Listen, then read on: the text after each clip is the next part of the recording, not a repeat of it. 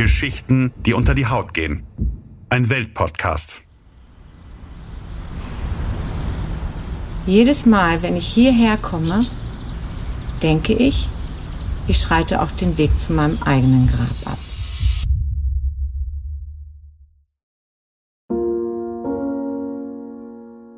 Das ist Eva, Redakteurin bei Welt.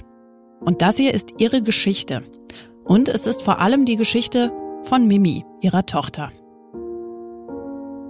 15 Prozent der vom Arzt bestätigten Schwangerschaften in Deutschland enden mit einer Fehlgeburt.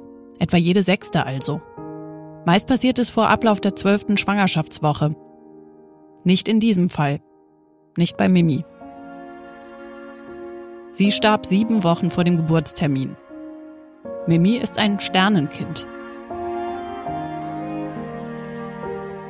Ein Kind zu verlieren verändert alles, auch für Eva. Sie möchte ihre Geschichte erzählen, um anderen Betroffenen Mut zu machen, um zu erzählen, was ihr und ihrer Familie geholfen hat, trotz des Verlustes weiterzumachen und am Ende wieder glücklich zu sein. Als Mutter weiß ich, dass niemand anderes diese Geschichte erzählen kann und muss als Eva.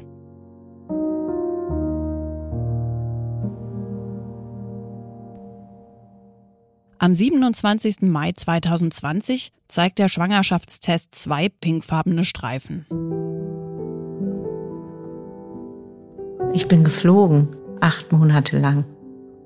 Und war super happy und es war eine ganz unkomplizierte Schwangerschaft. Und ja, ich habe das als Geschenk empfunden, ne? in dem Alter noch so schwanger zu werden. Und ja, es war ein langer Wunsch und der schien in Erfüllung zu gehen.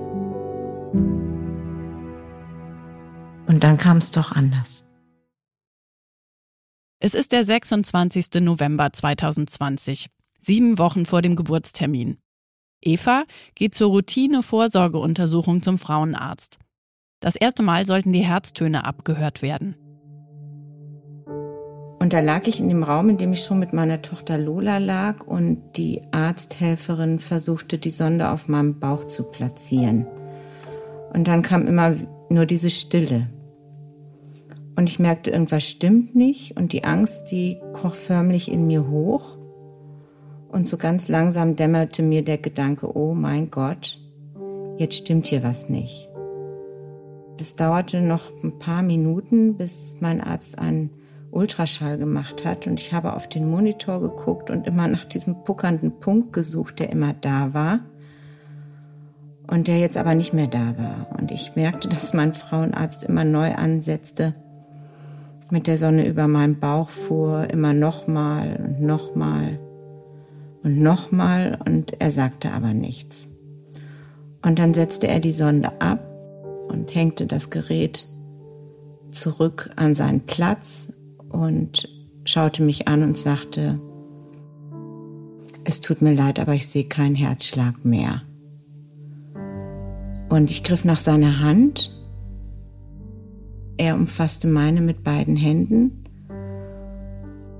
Und ich weiß noch, dass ich was gesagt habe in dem Moment, aber ich weiß nicht mehr, was ich gesagt habe.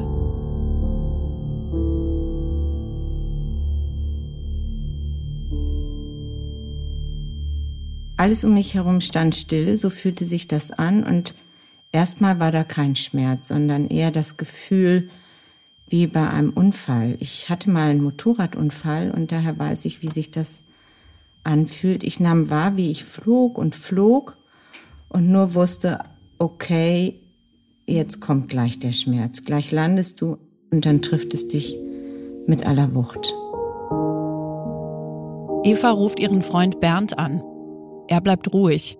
Sie entscheiden, dass Eva das Kind auf natürlichem Weg zur Welt bringen will und nicht durch einen Kaiserschnitt. Noch am selben Abend werden die Wehen eingeleitet. Ich weiß noch, dass ich fast dankbar für diesen Wehenschmerz war, weil endlich war da ein Gefühl, dass ich entlud und ich konnte, glaube ich, unter den Wehen erst richtig anfangen zu weinen. Das war so, als ob sich da ein Knoten gelöst hat. Und dann kam alles raus.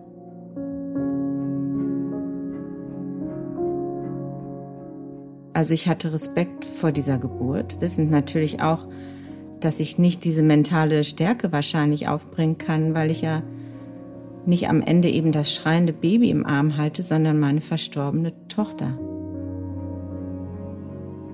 Nach 14 Stunden hält Eva ihre Tochter im Arm. Mimi. Sie sah aus, als ob sie schläft. Und ich habe sie hin und her getragen. Sie war warm und sie hatte einen ganz besonderen Geruch. Und an diesen Geruch, an den erinnere ich mich noch sehr genau. Dann rufe ich mir in Erinnerung, wie auf widersprüchliche Weise schön dieser Moment war, als Mimi dann da war. Auch wenn sie nicht gelebt hat, sie ist ja trotzdem meine Tochter, mein Kind. Sie ist nicht hier und sie lebt nicht mit uns. Aber es hat sie gegeben. Und ich habe mir gedacht, diese Liebe, die du spürst, die musst du versuchen festzuhalten und versuchen irgendwie zu bewahren.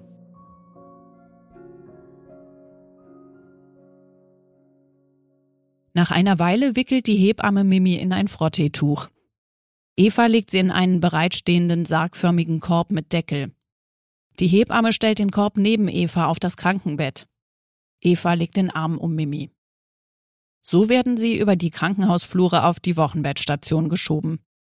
Am Nachmittag steht eine Psychologin an ihrem Bett. Wir wissen, wie es ihr geht. Eva weiß keine Antwort.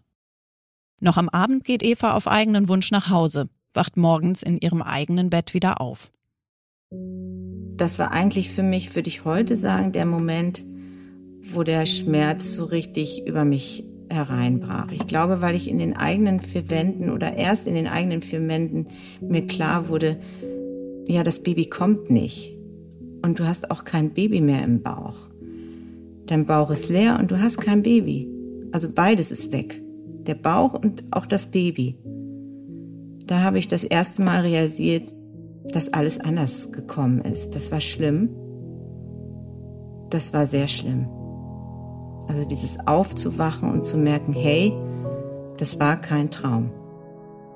Eva hat noch eine acht Jahre alte Tochter, Lola, Sie weiß nicht, wie sie ihr sagen soll, dass sie jetzt doch kein Geschwisterkind bekommt, dass das, worauf sie sich jetzt sieben Monate gefreut hat, nicht passieren wird. Sie ist zur Tür reingekommen, sie hat die Bettdecke zur Seite geschlagen, sie hat den Pullover hochgezogen und sie hat gesehen, dass der Bauch weg war. Und dann habe ich gesagt, Lola, das Baby lebt nicht mehr. Und dann hat sie geweint. Und hat ewig geweint. Ich weiß nicht wie lange. Und ich habe mit ihr geweint.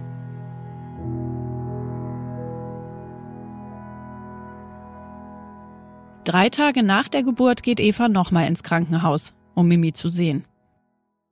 Und das war gut, das war schön, das war, ähm, ja, ich konnte sie im Arm halten, ich, sie war verändert, sie fühlte sich schwerer an, sie war, sie kam aus der Kühlung, sie war kalt, aber sie roch noch genauso. Und sie sah auch noch genauso aus.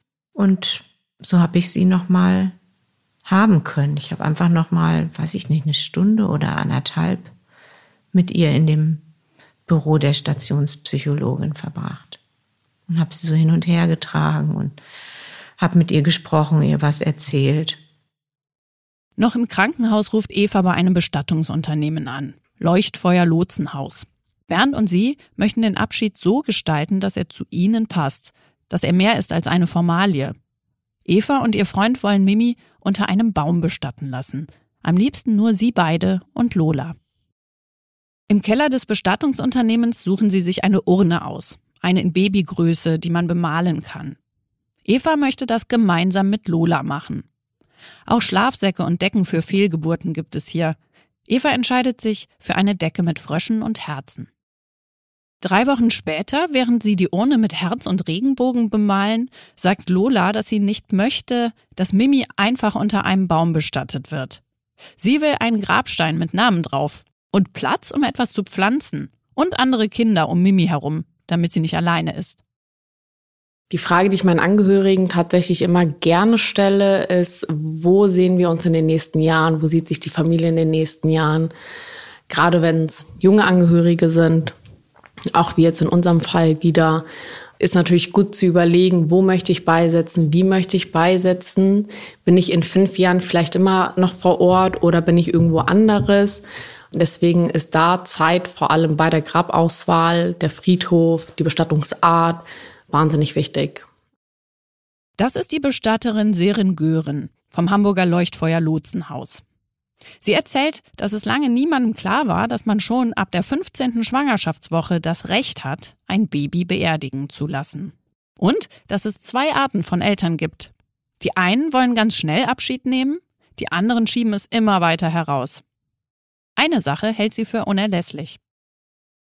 Gerade die Abschiednahmen sind wichtig, weil man das erstmal realisieren muss so grausam sich das auch anhört, aber manchmal braucht man einfach diesen ähm, grausamen Blick in den Sarg und zu wissen, mein Baby liegt da, um wirklich zu realisieren, was passiert eigentlich um mich herum. Weil gerade so im Trauerprozess, die ersten Tage sind immer fernab von der Realität. Man befindet sich in einer Situation, in der man sich eigentlich wünscht, dass gleich jemand auf die Schulter klopft und sagt, hey, ist nicht so, ganz schlechter Scherz, hier haben Sie Ihr Baby wieder, was aber leider nicht so ist. Deswegen ist gerade dieses Abschied nehmen, das Kind nochmal berühren zu können, das Kind nochmal zu sehen, wahnsinnig wichtig. Am 4. Dezember nimmt Eva Abschied von Mimi.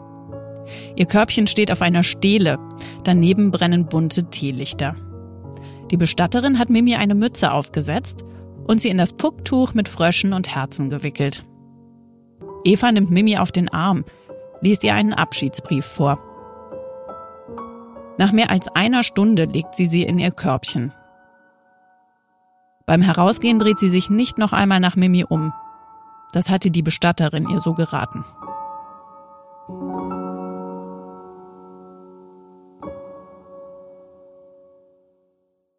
Seit sie aus dem Krankenhaus zu Hause ist, versucht Eva in den Alltag zurückzufinden.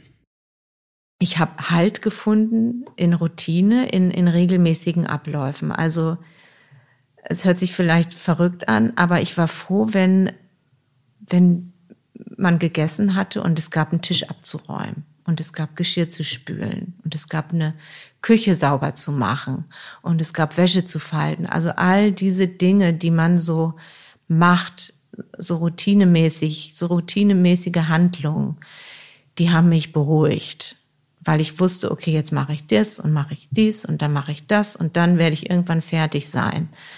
Und manchmal ging es mir tatsächlich schlecht, wenn es nichts mehr zu tun gab. Also ich habe mich in so einem Tun-Modus eingegroovt und hab, bin dadurch zur Ruhe gekommen. Und habe, so doof sich das anhört, so, so vergingen die Stunden, so vergingen die Tage. Ein Lied begleitet Eva durch die Tage. Autumn Leaves von Eva Cassidy. miss you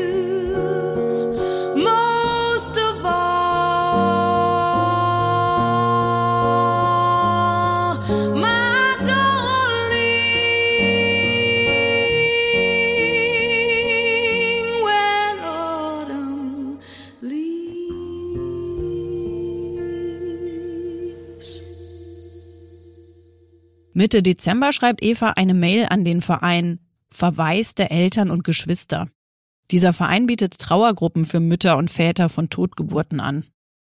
Wenn man ein Kind verliert, dann denkt man erstmal, in meinem ganzen Freundeskreis bin ich die Einzige. Wieso ist mir das passiert? Bei allen anderen hat das doch geklappt.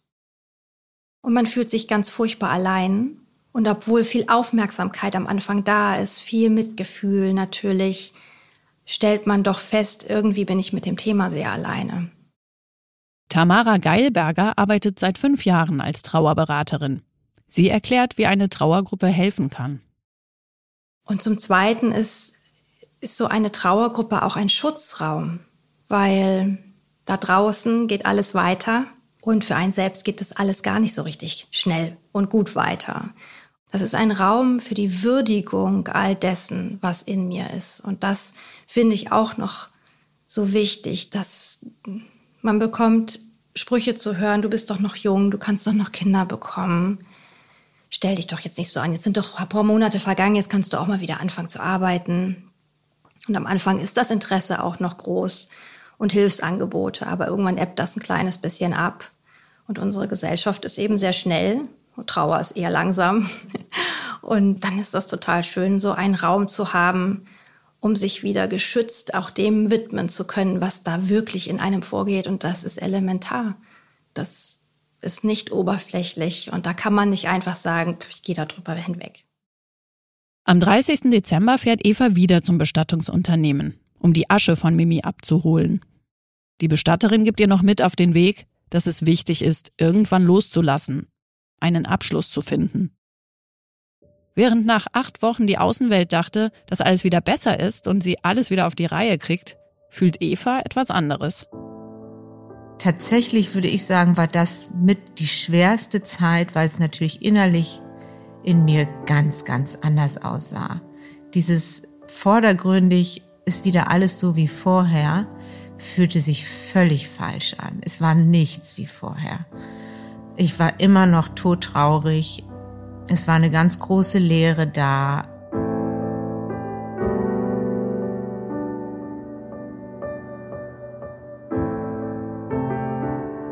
Ich weiß noch, dass ich es immer besonders stimmig und empathisch fand, wenn Leute direkt auf mich zukamen und mich auf den Verlust angesprochen haben.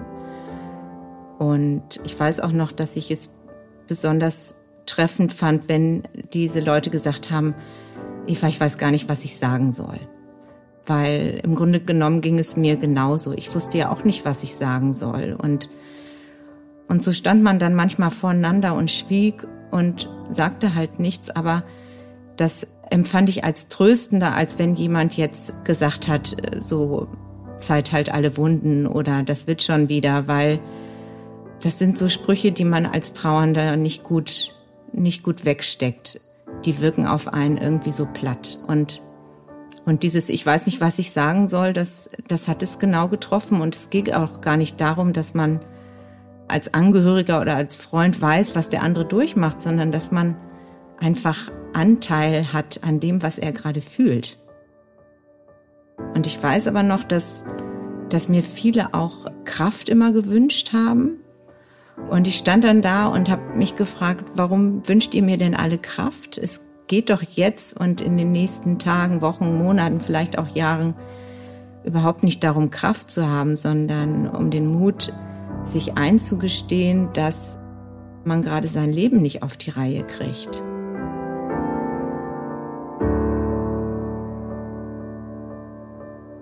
Drei Monate nach Mimis Geburt, Ende Februar, nimmt Eva zum ersten Mal an der Sitzung der Trauergruppe teil. Sie erinnert sich. Diese Gruppen beginnen immer so, dass zuerst die verstorbenen Kinder in die Mitte geholt werden, und zwar indem jede Mutter der Reihe nach ihren Namen nennt und den Namen des Kindes, für das sie eine Kerze anzündet.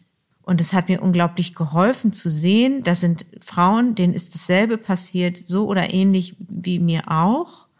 Und die sind aber schon einen Schritt weiter. Und das geht. Man kann, man kann seinen Namen nennen, man kann den Namen des verstorbenen Kindes nennen und eine Kerze anzünden und dabei nicht in Tränen ausbrechen. Das geht.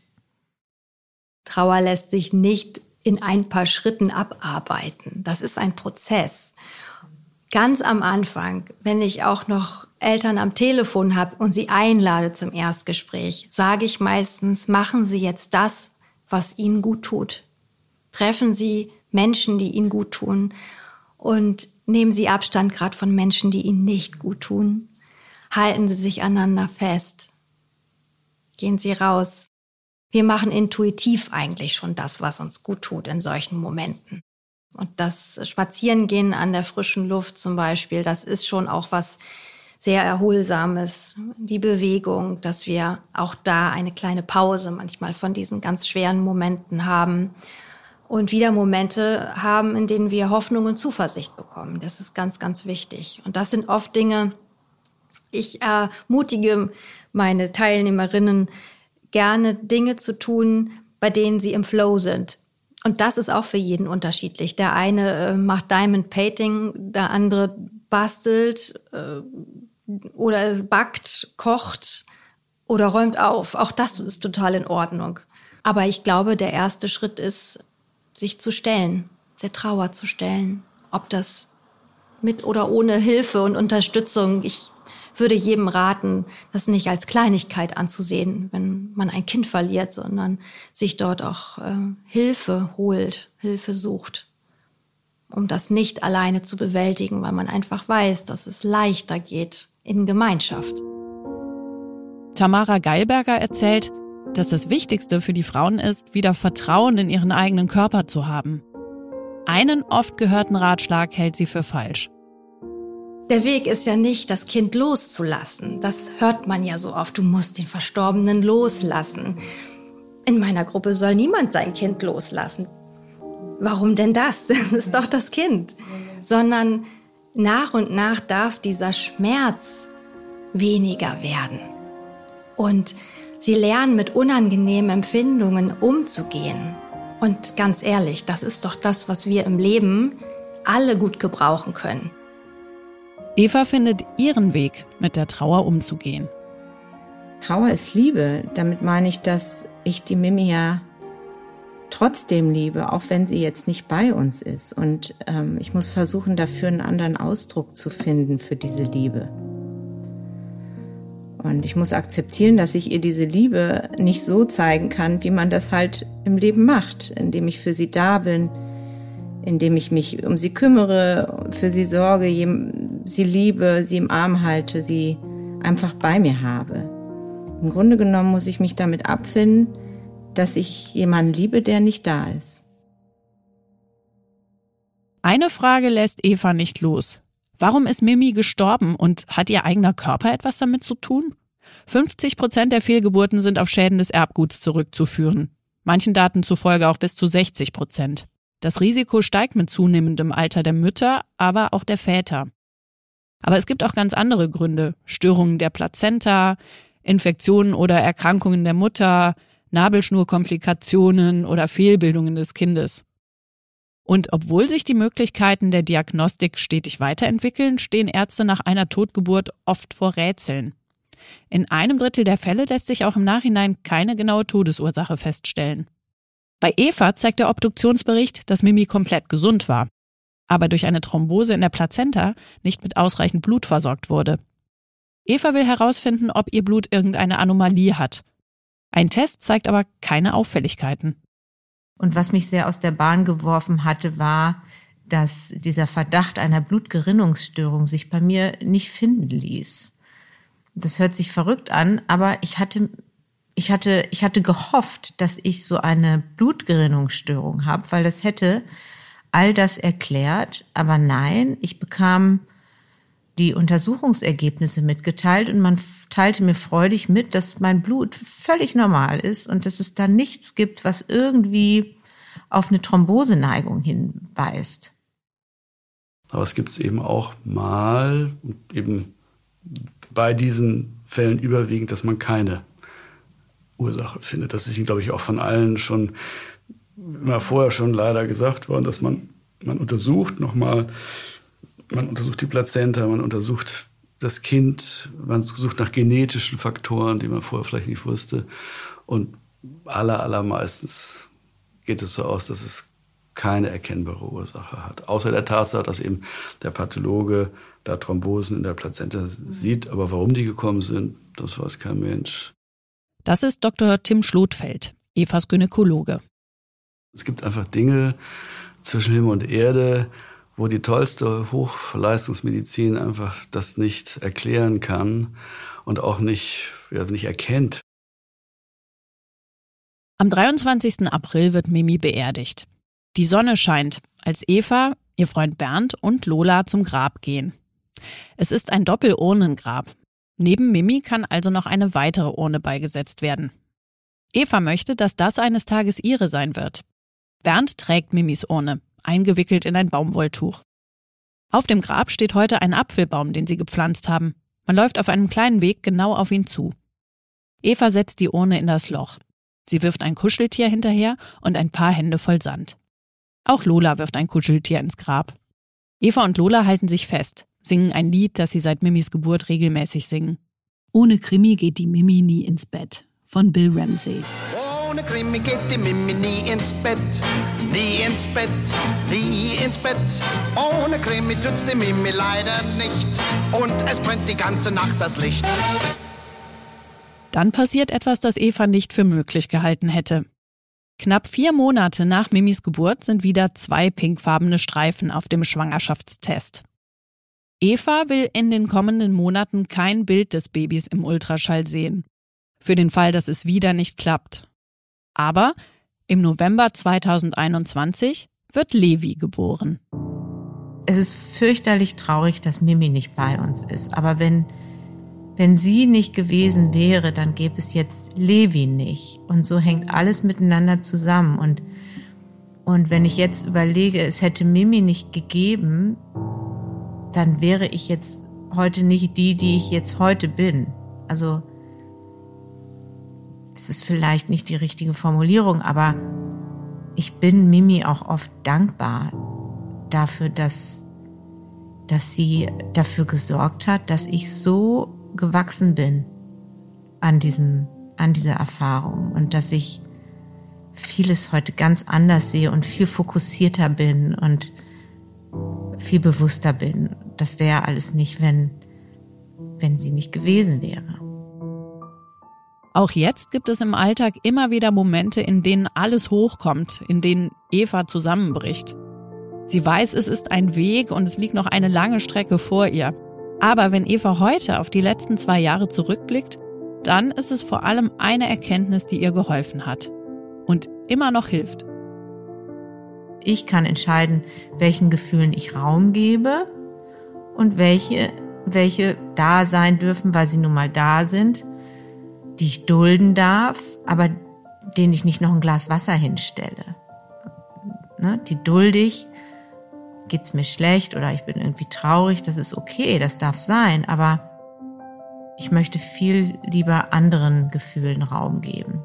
Der hat mir gezeigt, dass es im Leben nicht darum geht, auf das große Glück zu warten oder darauf zu warten, dass alles gut geht, sondern dass man sich trotz allem, egal was passiert, immer dafür entscheiden kann, wie man über die Dinge denkt. Und ich glaube, dass das Glücklichsein nicht das Ergebnis ist von, ich sage es jetzt mal, optimalen Bedingungen, sondern das Glück etwas ist, für das man sich entscheiden kann, jeden Tag neu. Glücklich zu sein, obwohl mir das passiert ist. Glücklich zu sein, obwohl das und das absolut nicht perfekt ist. Also sich praktisch frei zu machen von, von den Dingen, von denen man meint, man braucht die, um glücklich zu sein. Ich weiß heute, dass mir sowas passiert ist und ich weiß, dass mir auch noch viele andere Dinge passieren können und dass die aber nicht an meiner, also dass die nicht dazu führen, dass ich, dass ich nicht an das Glück glaube.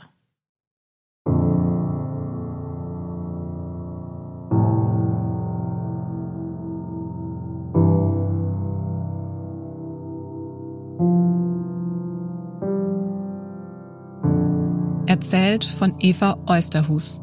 Sprecherin Annette Dovideit. Redaktion, Manuskript, Sound und Töne Antonia Beckermann. Schnitt und Produktion Marvin Schwarz und Serda Dennis. Ein Podcast von Welt.